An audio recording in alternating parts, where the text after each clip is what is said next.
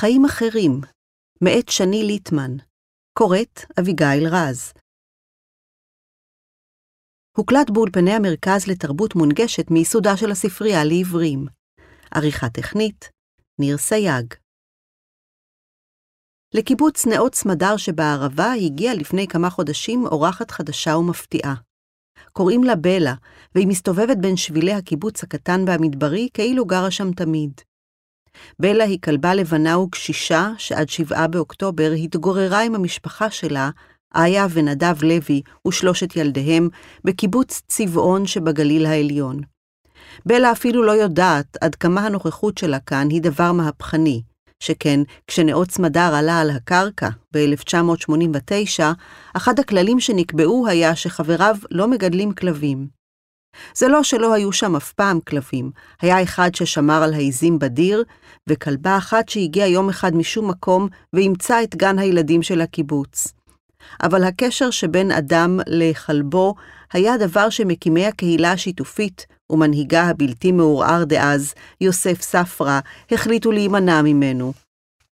בקהילה שמוגדרת גם כבית ספר ללימוד עצמו של האדם, סברו שגידול כלבים עשוי לפגוע בקשר החשוב יותר ביניהם שבין אדם לחברו ובין אדם לקהילתו.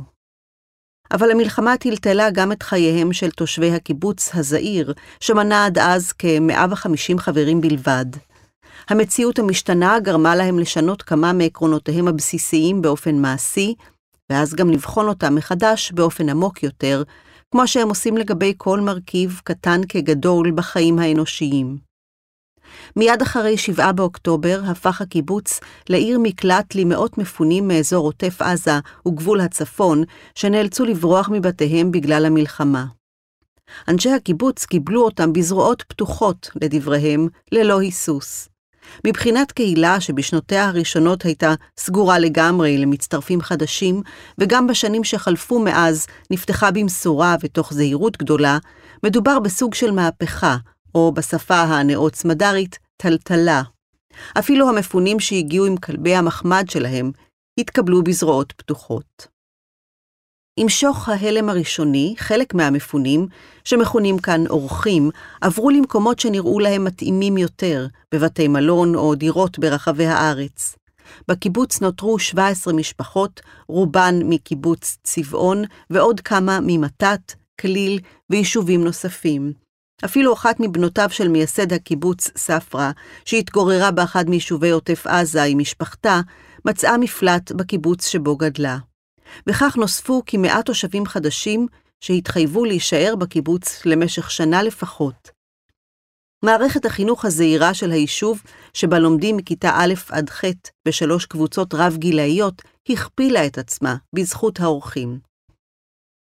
שכבת המייסדים של הקיבוץ, רובם כיום בעשור השביעי או השמיני לחייהם, שראו את ילדיהם גדלים ועוזבים, התמלאו תקווה מבואם של האורחים. במבט ראשון הם נראים כמו גרסאות צעירות שלהם עצמם, אידיאליסטים עם עיניים בורקות, פנים צרובי שמש ולבוש זרוק בקפידה.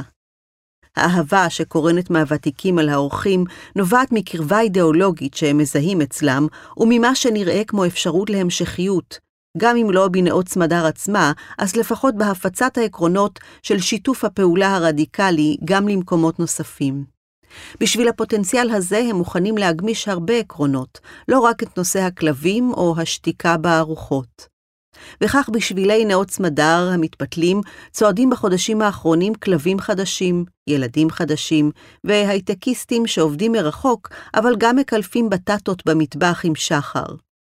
בחדר האוכל עדיין לא מגישים נס קפה ושמן זית, כי כשהוקם הקיבוץ הוחלט שמדובר במותרות, אבל ביורטים החדשים שבהם מתגוררים המפונים, רוכשות המקינטות שהביאו איתם מהבית בצפון, וריח הקפה המשובח מגרה גם את גרונותיהם הצנועים של ותיקי המקום.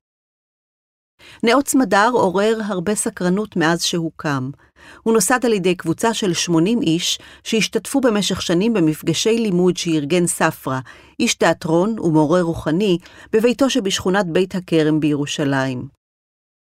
ב-1989 החליטו ספרא ותלמידיו שהמימוש השלם של אורח החיים שניסו לגבש יוכל לבוא לידי ביטוי רק ביישוב נפרד, וקיבלו מהתנועה הקיבוצית את הרשות להתיישב בהיאחזות הנחל הנטושה שיזפון שבערבה. הם ירשו את מטע התמרים של שיזפון ופיתחו אפיקי פרנסה נוספים על טהרת החקלאות האורגנית, דיר עיזים ומחלבה, גינת ירק, מפעל למוצרים אורגניים, מטעי זיתים, כרם ויקב, נגרייה ופונדק. ברבות השנים נוספו גם בית הערכה על גבעה סמוכה ובית אומנויות. על עיצובו המשונה היה אחראי ספרא, ואנשי הקיבוץ בנו אותו במו ידיהם. מגדל הקירור האיקוני שבמרכזו הפך לסממן זיהוי מובהק של המקום. מראשית ימיו הוחלט שהקיבוץ יהיה אקולוגי, אורגני וצמחוני, ועד היום לא אוכלים בשר בחדר האוכל.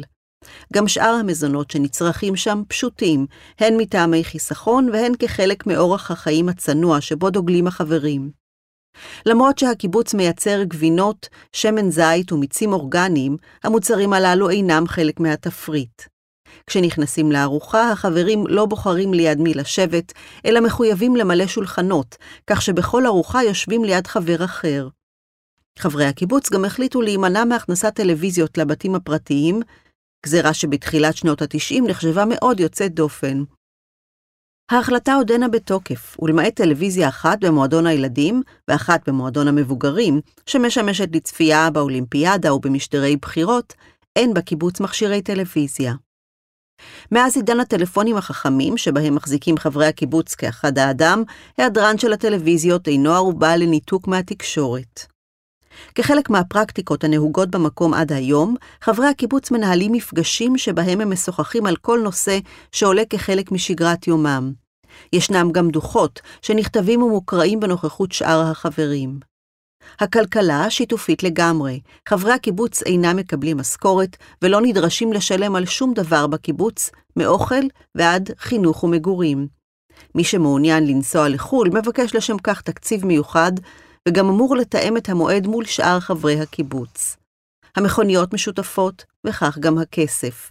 מי שזקוק למשהו שאי אפשר להשיג בקיבוץ, בין אם מדובר במוצרי בסיס כמו בגדים ובין אם במותרות כמו תכשיטים, מבקש מאחראית הקופה הקטנה תקציב במיוחד.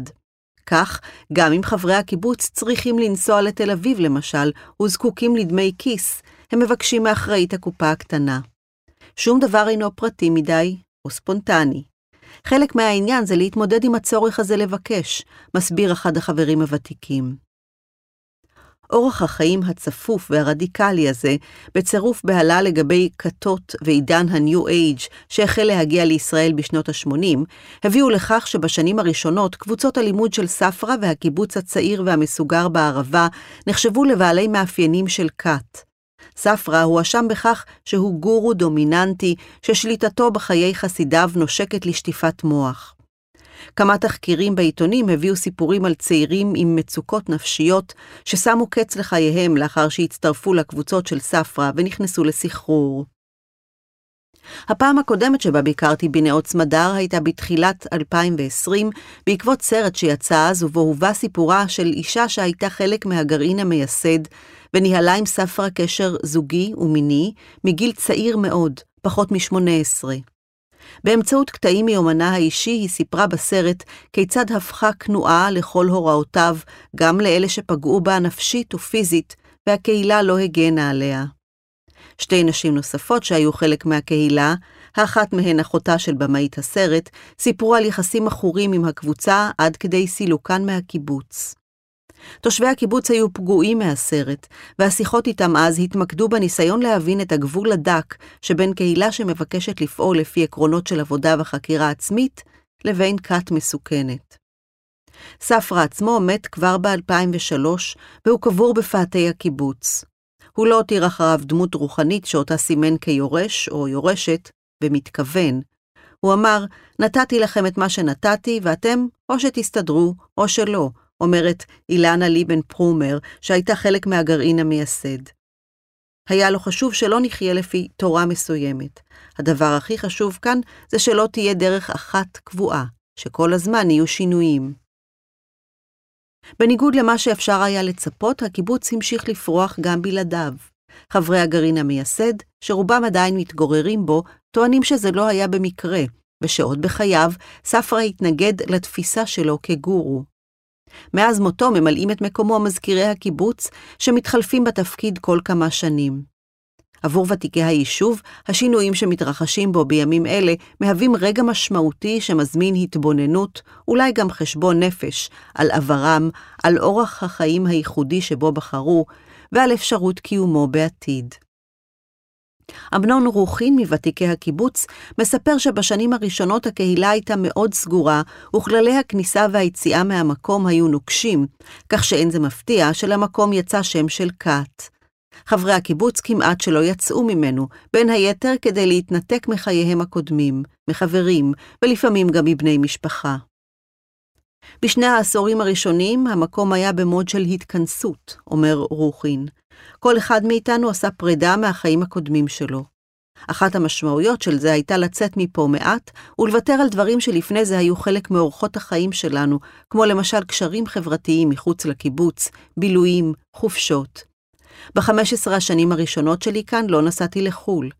רק כשהילדים שלי היו כבר ממש גדולים, נסענו פעם אחת. החבורה הייתה צריכה את סוג הבידוד הזה, שאנשים לא ראו בעין יפה. זה היה הכרחי גם בשביל הפרידה מהחיים ההם, וגם כדי לנסות לקיים חיים אחרים. למה הבידוד היה הכרחי? יוסף הבין שזה בלתי נמנע, שאתה לא יכול לחיות גם וגם. להקים את נאות סמדר זה אירוע קיצוני, ובשביל לעשות את זה אי אפשר גם לחיות את העבר ולרוץ צפונה לכל חתונה של בת דודה. ההתחלה הייתה צריכה להיות דרמטית, וזה עורר התנגדות מצד הסביבה. היו משפחות שלקחו את זה קשה, אבל זה היה ככה רק למשך כמה שנים. נאות סמדר הוא היום מקום הרבה יותר עגול. בשנים הראשונות הקיבוץ גם לא הכניס כלל אורחים מבחוץ, למעט קרובי משפחה. עד היום החברים צריכים לקבל אישור לארח קרובים או חברים ליותר מכמה שעות. בהתחלה הייתה הקבוצה, וזהו, ממשיך רוחין. לא היו אורחים, לא היו מתנדבים, לא הייתה תיירות ולא היו סמינרים. משפחה יכלה לבוא, אבל לביקורים קצרים. היום זה יותר פשוט, אבל צריך לקבל אישור, כי אחרת המקום בבלגן. אנחנו קבוצה אינטימית, ויש גבול כמה היא יכולה לשאת על עצמה מעגלים נלווים. הבקשה לארח מישהו אצלך בבית היא שלב מביך, אבל בעומק של זה, ככה אנחנו רוצים לחיות. בחרנו בזה. רוחין עצמו, בן כמעט 60, נחשף בזמנו לספרא דרך המפגשים שארגן בירושלים, והצטרף לקיבוץ עם בת זוגו דאז ואם ילדיו, שכבר לא חיה בנאות סמדר. היינו אידיאליסטים, הוא אומר. אני עבדתי בחינוך עם נוער בסיכון. ראיתי את עצמי כמתקן עולם, אבל הרגשתי שזה זיוף.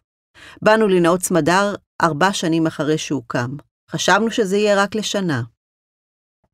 החיים לצידו של ספרא לא תמיד היו קלים, הוא מודה.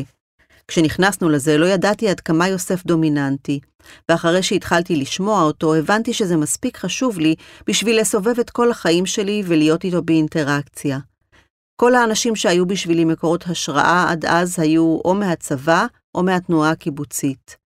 בשנים הקשות אחרי מלחמת לבנון אפשר היה לעזוב את הארץ או לחזור בתשובה. יוסף היה ז'אנר אחר וחדש לגמרי.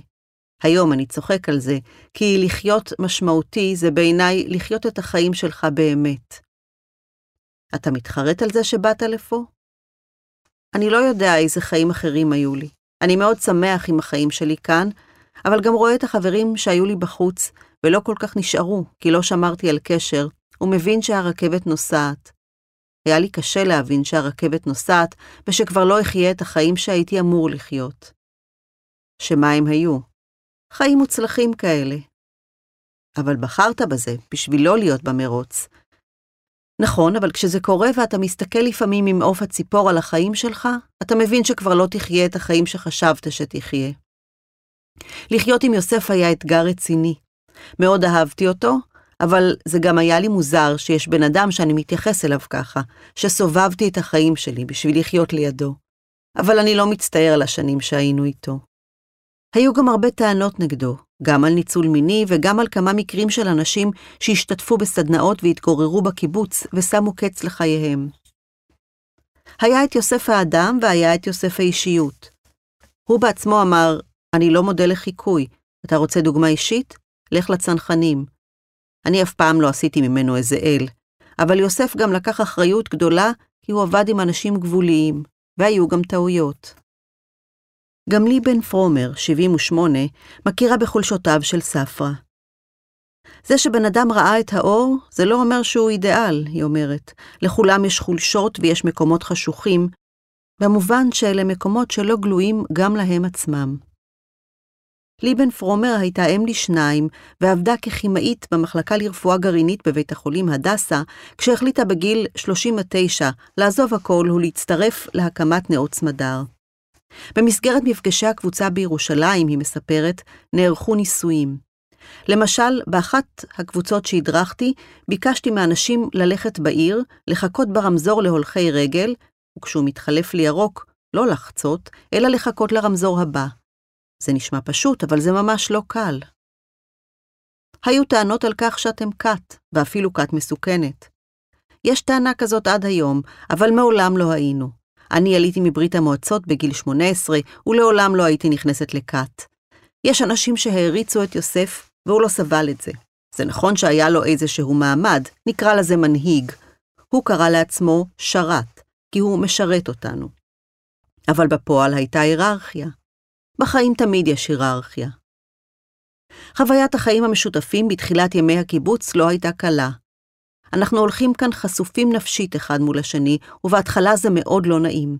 כי את רואה עליי דברים שאני לא רואה על עצמי. היו לי שנים שצרחתי ממש, מתוך כאב פנימי. כואב להבין שאת בעצם לא אוהבת את האנשים.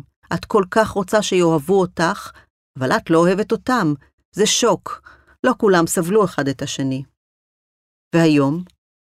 בין הוותיקים היום היחסים מאוד בוגרים ואמיתיים. למדנו לקבל גם את מי שהרתיעו אותנו.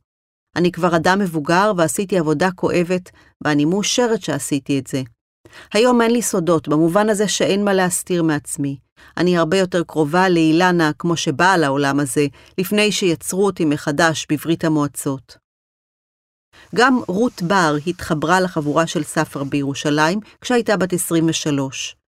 לא היה אז שפע של הצעות למי שהיו עסוקים בחיפוש רוחני, היא אומרת. הקבוצה הזאת, שמההתחלה הוגדרה כלימוד עצמו של האדם, הייתה מאוד רדיקלית לזמנו, ומבחינת עומק המבט לדעתי זה עדיין רדיקלי. המקום שבו אתה כל הזמן שם את עצמך כיצור שמתבונן פנימה החוצה, ושאלה החיים שאתה בונה לעצמך יחד עם חבורה גדולה של אנשים, זה עדיין מאוד נדיר. לא הייתי הולכת לגור סתם ככה בקיבוץ, היא מדגישה. לא השיתופיות עניינה אותי ולא צורת החיים, אלא המהות של הדברים. בשפה של היום קוראים לזה חיים מודעים, חיים שהם לא רק בשביל עצמי נטו. מה היה המקום של יוסף במארג הזה? מאוד קשה להקים קהילה בלי שמישהו יהיה המגדלור. אבל זה שלב הרחם. התינוק לא יכול להישאר יותר מדי זמן ברחם, הוא חייב לצאת, וזה מה שקרה כאן. יוסף היה בן 72 כשהוא מת. מבחן התוצאה מראה שזה היה הזמן הנכון, כי הקהילה לא התפרקה אחריו. גם 20 שנה אחריו, הדבר הזה עדיין חי ובועט. אבל נשאר צל. נכון, יש עננה, יש שמועות, יש סיפורים שקריים, יש סיפורים אמיתיים, יש הכל. השאלה היא אם את נשארת עם הסיפור ההוא, ומסתכלת עליי כמו שהייתי לפני 35 שנה, או שאת מוכנה לראות התפתחות, שינוי, אם יש לך עננה, מה אני יכולה לעשות עם זה? אני המשכתי הלאה. מלכתחילה, היא מסבירה, המעשה הקבוצתי היה עניין של איזון עדין בין דרך חיים מקורית, שיש לה כללים מוגדרים, לבין התקבעות שעלולה להיות מסוכנת. אם לא תיפתחי, זה יהפוך לדת, אבל אם תיפתחי בזמן או באופן הלא נכון, אז כל הרדיקליות או המיוחדות ילכו לאיבוד. רצינו להיות פתוחים ולדעת גם איפה לשמור. ולפעמים, אומרת בר, המציאות פשוט דופקת בדלת. הדפיקה הראשונה הייתה עם פרוץ מגפת הקורונה. המון מתנדבים חזרו לפה, והרבה מהילדים שלנו באו לפה. האוכלוסייה גדלה בטירוף, זה שינה מציאות ודפוסים, וכל פעם בדקנו איך אנחנו שומרים על עצמנו. הדפיקה השנייה בדלת הייתה המלחמה, וכשזה קורה את לא יכולה להגיד, אני לא מכניסה לפה אנשים עם כלבים. את אומרת, העיקרון הזה זז הצידה, כי יש פה אירוע הרבה יותר גדול. רבע לשש בבוקר, במדבר קר מאוד והשמש עוד לא עלתה.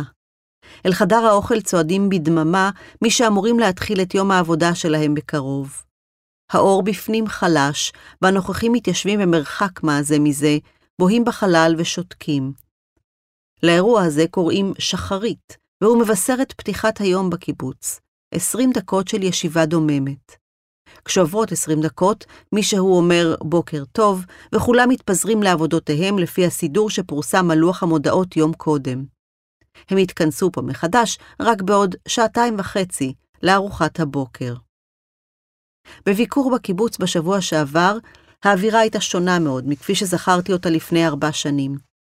ארוחת הבוקר, ביצה קשה, טחינה, ערימת ירקות שלמים מגן הירק של הקיבוץ, שכל אחד חותך לעצמו בצלחת, ולחם מעולה שאופים במטבח חדר האוכל מדי בוקר, עדיין נאכלת בדממה, ובחדר האוכל עדיין אין נס קפה, למגינת ליבה של העירונית המכורה. אבל כולם נראים נינוחים ומורגלים יותר בנוכחותם של זרים, ואפילו כמה ילדים מצאו את דרכם לחדר האוכל. מלבד בסופי שבוע, הארוחות בחדר האוכל מיועדות רק למבוגרים. הילדים אוכלים בבית הספר ובגן. מיה מקמנוס רונן, בת 40, הגיעה לנאות סמדר לפני 12 שנה כמתנדבת. היא גדלה בתל אביב, למדה בתיכון אלון ברמת השרון במגמת קולנוע, ואחר כך עשתה תואר ראשון בחוג לקולנוע באוניברסיטת תל אביב. כשסיימה את הלימודים עברה לחיות בקהילה עירונית בחיפה, עבדה עם נוער בסיכון, הקימה חווה של חקלאות מסורתית וגידלה עיזים. בקבוצת לימוד נחשפה לנאות סמדר, ולמעשה החקירה העצמית שעומד בבסיס החיים בקיבוץ. החלטתי לבוא לפה פתוח, היא אומרת. עניינה אותי השאלה איך אפשר לחיות ביחד באופן מעשי. לא בהכרח חיפשתי את השיתופיות הכלכלית, אבל רציתי לימוד שהוא בתוך החיים, שאינו התבודדות בתוך מערה. רציתי שזה יהיה ביומיום. הרוב המוחלט של חברי הקיבוץ עובדים בניהול ותפעול הקהילה או בענפים השונים. מקמנוס רונן כרגע משמשת כאקונומית, אחראית הרכש. בן אדם מגיע עם ניסיון, אבל הוא לא בהכרח ילך לעבוד במה שהוא למד או משהו שהוא טוב בו, אומרת מקמנוס רונן. בכל שנה משבצים מחדש את העובדים, רואים מי צריך לזוז ומי להישאר. הכוונה היא שתהיה כל הזמן תנועה. הקיבוץ השיתופי, היא מסבירה, משרת את הכוונה של לחיות ביחד, של חבורת אנשים שמעוניינים לקיים גם לימוד ביניהם ולבחון שאלות פילוסופיות ברמת היומיום. לדבריה, קודם כל יוצרים את התנאים שיאפשרו מרחב לשאלות. אילו שאלות? למשל, מאיזה מקום אני נעה בחיים שלי? נגיד, האם אני מגיעה למפגש איתך מתוך מקום שהוא פתוח בתוכי, או שאני עוסקת בדימוי שלי? האם אני עסוקה באיך אני יוצאת מהשיחה? המגע עם זה מעניין אותי. הייחוד הוא שכאן זה חלק מהיומיום. איך זה מסתדר עם פרטיות? זה נשמע כמו חשיפה עצמית אינטנסיבית כל הזמן. זה תלוי בך. את חיה עם אנשים בחיכוך גבוה, רואים אותך, אבל יש גם כבוד למרחב האישי. בקיבוץ פגשה את בן הזוג שלה, דני רונן, שהיה מראשוני המתנדבים בקיבוץ. בתוך מקום שהכל מתנהל בו בשיתופיות, איך בכלל נוצר קשר אינטימי עם אדם אחד? יש קהילות בעולם שמה שמעסיק אותן זה מיניות באופן מוצהר, שזה חלק מהלימוד שלהן. כאן זה לא הכיוון, וזה אפילו מנוגד למה שרוצים לעשות כאן. אנחנו לא מקיימים פה יחסים פתוחים, ומי שמגיע לפה וזה מה שמעניין אותו, אז הוא לא ימצא את מה שהוא מחפש. זה לא אומר שאנשים פה לא נפרדים, או שאין להם פרק ב', אבל כל הדבר הזה של הערבוב המיני אחד עם השני זה ממש לא הכיוון. למה אי אפשר לבחור איפה לשבת בחדר האוכל? כשאת בוחרת איפה לשבת, זה בדרך כלל יהיה ליד אותם אנשים כל החיים. ואם את פשוט מתיישבת ליד האחרון שנכנס, את פתוחה לפגוש את כל מי שבא. לי השיטה הזאת של מילוי שולחנות הורידה הרבה עומס. זו פתיחות לזה שבחרת לחיות עם כל האנשים כאן, לא רק עם מי שמוצא חן בעינייך יותר. ואם יש אנשים שאת ממש לא אוהבת? הכוונה היא שלא תוותרי על אף אחד. עם כל מי שאני חיה פה יכולים להיות לי יחסים של חיבה. אם מישהו מדבר לאט מדי ואין לי סבלנות, כי אני אחת שמדברת מהר, אז עולה השאלה אם אני חייבת לשים את כל האנרגיה שלי על זה. למה הבדלי טמפרמנט צריכים ליצור מרחק? פה שואלים, האם זה חייב להיות ככה? ואת זו שעונה על השאלה, לא עונים עליה בשבילך. 12 שנה אחרי שזנחה את הקולנוע, יוקרן בסוף השבוע בפסטיבל קולנוע רוחני בסינמטק תל אביב, הסרט מעברים של מקמנוס רונן, ובו היא מתעדת את אחד האירועים המשמעותיים והאינטימיים בחיי הקיבוץ, שמתרחש פעם בשבע שנים. כל חברי הקיבוץ מפנים אז את בתיהם ומשובצים לבתים חדשים על ידי ועדה של הקיבוץ. במסגרת המעברים במשך חודש ימים כל חברי הקיבוץ אורזים את בתיהם ומוציאים את תכולתם החוצה, ולאחר שיפוץ וצביעה, הבתים מחולקים מחדש. זה מסע מנטלי, היא אומרת. את אורזת את הבית שלך ונפרדת מדברים, וזו הזדמנות לחשבון נפש פנימי שכולם עושים בו זמנית. יש מי שבשבילם זו חגיגה, ואחרים שיפגשו משהו קשה. בשנים הראשונות המעברים התרחשו מדי שנה, ובהמשך גדלו מרווחי הזמן והתקבעו על כל שבע שנים.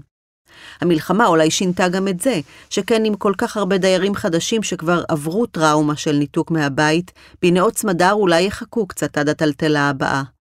זה נשמע אולי דבר פעוט וטכני, אבל בקיבוץ שבו לאף אחד אין רכוש פרטי, ושהבית החדש שאת מקבלת אינו נתון לבחירתך ולא תמיד מוצא חן בעינייך, המעברים האלה מייצרים סערות נפשיות. אנשים משקיעים שנים בבית ובגינה שלהם, וכל זה עכשיו הולך להימסר למישהו אחר. כל מה שאנחנו עושים פה נועד להפגיש אותך עם עצמך, כל פעם מפריזמה אחרת. בנאות סמדר לא חשבו פעמיים לפני שקיבלו את המפונים, אבל די מהר הבינו שהם נמצאים במצוקת מגורים ואין להם יכולת פיזית לאכלס את כל מי שרצו לבוא. הקיבוץ התחיל בקדחת שיפוץ, ובעזרת אחת המשפחות המפונות, בעלים של חברה לבניית יורטים, בתים מונגוליים קלים, החליטו להפוך את הנגרייה של הקיבוץ לסדנה לבניית יורטים. יחד עם חלק מהאורחים הם מנסים עכשיו להפוך את זה לעסק יזמי שיציע פתרונות מגורים למפונים גם במקומות אחרים. בשכונת היורטים החדשה, שבה מתגוררות חלק מהמשפחות האורחות, מתקיים מעין קיבוץ בתוך קיבוץ. אורי קנדל, בן 44 מצבעון, הגיע לכאן אחרי 7 באוקטובר עם בת זוגו, דניאל ורדי, ושני בניהם, בני 7 ו-9. בעבר כבר באו להתנדב בקיבוץ במשך כמה קיצים רצופים. מבחינת האנשים יש משהו מאוד דומה בין צבעון לנאות סמדר, הוא אומר. גם פה יש אנשים שמבקשים מפגש אחד עם השני, להיות אחד בחיים של השני. מצאנו את זה כאן למרות הנסיבות העגומות. תושבי נאות סמדר פתחו את הדלתות לא רק לרוחב, אלא גם לעומק, ואפשרו לנו להשתלב באופן מלא בחיי הקהילה פה. הילדים השתלבו באופן מלא במסגרות החינוך, אנחנו השתלבנו בחיי הקהילה ובעבודה. לפני שעבר לצבעון, קנדל גר בירושלים וביפו, ושימש יועץ למנכ"ל הביטוח הלאומי. כשעברנו צפונה, ניהלתי עמותה והקמתי בית ספר יער. גם הוא מפונה עכשיו. הילדים השתלבו היטב בנאות סמדר, הוא אומר, ועל העתיד כרגע אין טעם לחשוב. אנחנו מתכוונים לחזור לצבעון כשהתנאים יאפשרו את זה.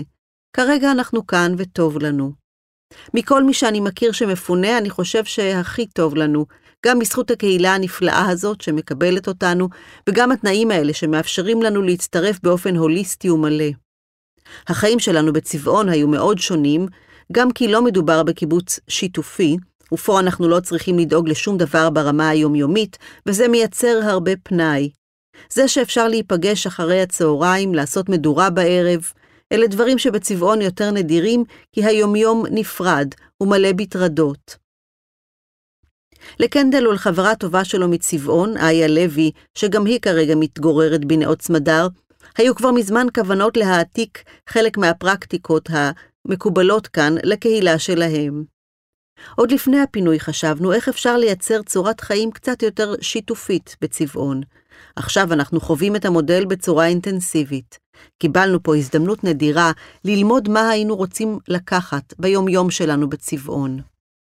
לוי, בת 43, נשואה לנדב ואם לשלושה ילדים, היא אדריכלית במקצועה. כמו רוב המפונים, היא משלבת את העיסוק הקודם שלה עם השתלבות בעבודה בקיבוץ. יומיים בשבוע היא מרצה דרך הזום במכללת תל חי, ובשאר הימים עובדת במטבח של הקיבוץ. מבחינת השיתוף קשה למצוא משהו שהוא אפילו בחצי הדרך לקראת זה, מבחינת צורת חיים שלמה או קהילה, היא אומרת. גם במקום כמו צבעון זה כמעט בלתי אפשרי, כי בסוף כל תא משפחתי צריך לפרנס את עצמו. חיים פה יחד, בצורה אינטנסיבית. בחיים הרגילים יש לך את המשפחה לחוד, את העבודה לחוד ואת החברים לחוד. פה הכל מעורבב, וזה שם לך כל הזמן את היחסים עם כולם בפרצוף. בנאות סמדר יש קבוצה של אנשים שיצרו לעצמם צורת חיים כדי שיוכלו להיפגש הרבה פעמים ביום, מסביר קנדל. אלה מפגשים איכותיים, מתוך כוונה שזה יאפשר להם לצמוח וללמוד ביחד, אבל מבלי שזה משרת איזה ערך אינדיבידואליסטי. זה משהו שאני רוצה לחיים שלי. אז מבחינתכם זה גרעין שאמור להנביט קהילה דומה במקום אחר? אני עוד לא יודע מה יצא מזה. להבדיל מאנשים שנמצאים עכשיו במלונות או בדירות שכורות, אנחנו מצליחים לייצר פה עבורנו תנאים טובים לא להישרדות, אלא לחיים. מהזרע הזה נוכל להנביט דברים טובים בקהילה שלנו בצפון, בעתיד. יאיר בירן הגיע לכאן מכליל, יחד עם גרושתו נטשה ושני ילדיהם. בנאות סמדר פתחו להם את הדלת. אנחנו משתלבים בסידור העבודה וקצת עובדים מרחוק בעבודות הקודמות שלנו. אני עורך דין ומתרגם. המקום מאוד מתחשב בזה. הם רוצים שנשמור על הקריירה ועל אפשרויות התעסוקה שלנו. גם בירן כרגע מעדיף לא להסתכל יותר מדי קדימה. זה לא אסקפיזם, אלא בדיוק ההפך. האסקפיזם הוא לחשוב שאנחנו יכולים לתכנן חמש או עשר שנים קדימה. אנחנו לכאורה יודעים איפה נהיה עוד חודש, כי קנינו בית ואנחנו מסודרים לכל החיים, אבל כשמאלצים אותך לזוז, פתאום אתה מבין שהבית שלך לא מגדיר אותך. אתה תמצא בית אחר, אתה תעשה משהו חדש. החיים דינמיים. רועי פטינקין מצבעון הוא בן לדור המייסדים של נאות סמדר. כשהגיע לראשונה לקיבוץ היה בן חמש, ובגיל 22 עזב. גם הוריו כבר עזבו לפני שנים רבות. למרות זאת, לא היסס כשעלה הרעיון למצוא מקלט בנאות סמדר. הוא ממשיך לעבוד מרחוק כמתכנת בחברת הייטק, וגם אופה לחם לארוחת הבוקר. לא חשבתי שאחזור לפה, ובטח לא עם הילדות שלי, הוא אומר. ברמה המשפחתית זה גם מורכב. המפגש החברתי לא תמיד פשוט. אנחנו לא רגילים, למשל, שמישהו אחר קובע לנו את הלו"ז. מה ההורים שלך חושבים על זה שחזרת לפה? לאימא שלי זה עשה קצת פלשבקים מההקמה. המקום כל כך שואב אותך פנימה, שאתה מתנתק קצת מהחוץ. היא אמרה לי, אני לא מאמינה שזה חוזר על עצמו, ההתנקזות של האנרגיה הזאת פנימה. בשבילי זו הזדמנות מדהימה. עזבנו בית פרטי עם קשר רגשי שבניתי במו ידיי, וילה עם נוף אחד היפים בארץ, ואני לא מתגעגע לזה שנייה. אבל לאשתי, שהיא עובדת סוציאלית ועובדת עם משפחות של מתמודדי נפש, היה מאוד קשה להיפרד מהעבודה שלה. היא ממשיכה כמה שאפשר, בזום. עדי ירום, פסיכותרפיסטית גופנית שגרה כבר 15 שנה במתת שבגליל המערבי, הגיעה לנאות סמדר עם בן זוגה חגי ועם שלושת ילדיהם. במשך שלושה שבועות נדדנו בלי שום אדמה מתחת לרגליים, הולכים לישון בכאוס וקמים לכאוס. איבדתי את היכולת לישון בלילה, ואז הבנו שצריך פתרון ארוך טווח. אהבה רבת שנים לערבה גלגלה אותם לקיבוץ. יש קשיים שעולים כאן? קשה לי להיות במקום שאין לי את האחריות הבלעדית ללוח הזמנים שלי. במתת, המרחק בין בית לבית זה דונם וחצי, ופה הכל מאוד צפוף. את יכולה ללכת למכבסה, וזה ייקח לך חצי שעה, כי תפגשי ארבעה אנשים על הדרך שידברו איתך. לפעמים זו חגיגה, ולפעמים זה יותר מדי, ואני צריכה למצוא את המרחב האישי שלי. אז אני יוצאת לטבע אחרי הצהריים, או נוסעת לי יומיים למקום אחר להתאוורר. שינוי נוסף שהביאו המפונים הוא העובדה שגם בסידור העבודה של הקיבוץ, חלקם הופנו לתפקידים שקשורים ביכולות ובכישורים שלהם. ירום למשל ממשיכה לעבוד יומיים בשבוע עם מטופלים שלה בזום, יומיים בשבוע מטפלת בקיבוץ, ועוד יומיים משובצת כחלק מסידור העבודה בענפים המקומיים, בגינת הירק או בגינת הבשמים למשל. גילי נבון, בת 40, שפונתה עם משפחתה מצבעון, עוסקת בפיתוח וגיוס משאבים לפרויקט היורטים.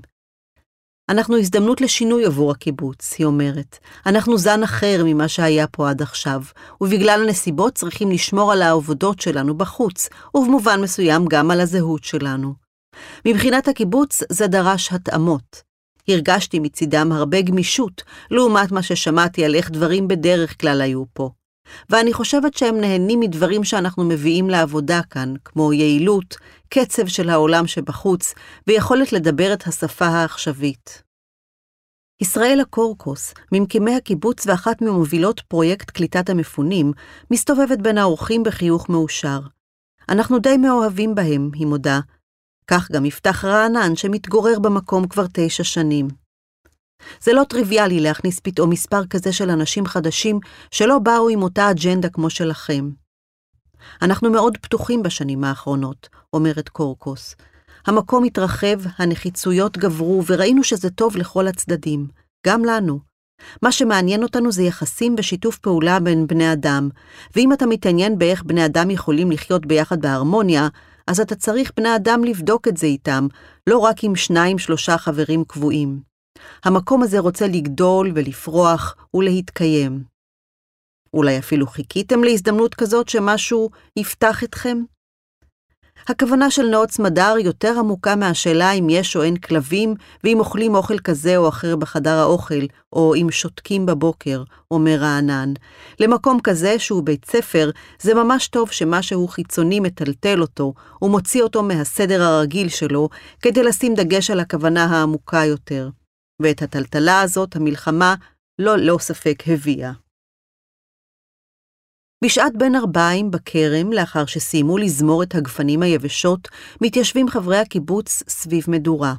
כך הם נוהגים לסכם כמעט כל פעימה בסדר היום שלהם, במה שנקרא כאן עצירה, ישיבה שמאפשרת שיחה על תחושות שצפו במהלך העבודה המשותפת. ההתחלה נראית כמו קומזיץ רגיל, יש אפילו כמה ילדים. אבל ברגע מסוים אמנון רוחין מבקש לאסוף את תשומת הלב, ושואל אם מישהו רוצה לומר משהו. השתיקה ארוכה, אבל אחרי כמה דקות היא נשברת, והיושבים מתחילים לשתף בתחושות שלהם לנוכח השינויים שהביאה המלחמה והשאלות שהיא מעוררת. בשבועות הראשונים אחרי שבעה באוקטובר, מספרים בנאות סמדר, השיתוף בנושא המלחמה היה צורך יומיומי ממש. בניגוד למה שאפשר היה לחשוב, ולמרות המיקום הנידח, אנשי הקיבוץ רחוקים מלהיות מנותקים ממה שקורה בחברה הישראלית. אחת המטרות המוצהרות של המקום היא להיות חלק מהחברה הישראלית ולתרום, אומרת מקמנוס רונן. למקום הזה אין זכות קיום אם הוא לא משרת משהו בתמונה הכללית שלנו כחברה. הוא לא מתקיים רק למען עצמו ולמען האנשים שחיים בו. השאלות האלה, איך נאות סמדר יכול לתרום לחברה הישראלית, עולות לדיון במפגשים הרבים שמנהלים החברים. אנשים שואלים מה לעשות, ממשיכה מקמנוס רונן, והשאלה הזאת יותר חריפה עכשיו כי הכל מתפרק. כל הביטחון הקיומי התפורר, גם פה. והסיפור הגדול הנוסף שקורה עכשיו הוא חילופי הדורות, כי באופן טבעי המייסדים כבר מתבגרים, ונשאלת השאלה מי ימשיך את הדרך. זה תמיד היה ברור שהילדים שלנו הם לא בהכרח אלה שימשיכו את המקום הזה, אומר אמנון רוחין. תראי מה קרה עם הקיבוצים שבהם הדור הצעיר קיבל את הלפיד, כי היה לו את סוג הדם המתאים, אבל לא היה להם בעיניים את הניצוץ. זה יצר דלות בפן האידיאולוגי, ולאט לאט זה התפורר. פה, רק מי שמחובר מהותית לעניין, יהיה המחולל של התנועה הבאה, אם תהיה כזאת. זה מאוד מרשים אותי שבאים לפה אנשים מתוך רצון טהור, ולא מתוך הכרח, ובטח שלא מתוך שיקול כלכלי. ליצור פה דור המשך זה חתיכת פרויקט, וזה לא קל, כי אתה צריך ללמוד לפנות מקום ולקבל את זה שהם מביאים שפה אחרת. הולכים על חבל דק מאוד. מצד אחד הם רוצים את המקום שלהם, אבל הם גם צריכים לדעת לכבד אנשים מבוגרים. זה האתגר. יכול להיות שהמפונים הם התשובה? אני לא מיסיונר. הם צריכים שהמלחמה תיגמר, הם צריכים להבין מה קורה בחיים שלהם. הם באו מחיים אחרים. הם אינטליגנטים, מוכשרים ורציניים, אבל אנחנו לא יכולים להלביש עליהם בכוח את הסיפור שלנו. זה לא יעבוד. חלק מהם נשמעו שהם מחפשים משהו בכיוון של מה שאתם עושים פה. זה מדהים, אני בעד, אבל אני לא יכול לראות את זה עבורם. זה חיים אחרים פה. זה גם לא כל כך מה שהם מדמיינים בינתיים. זה עבודה קשה לחיות פה.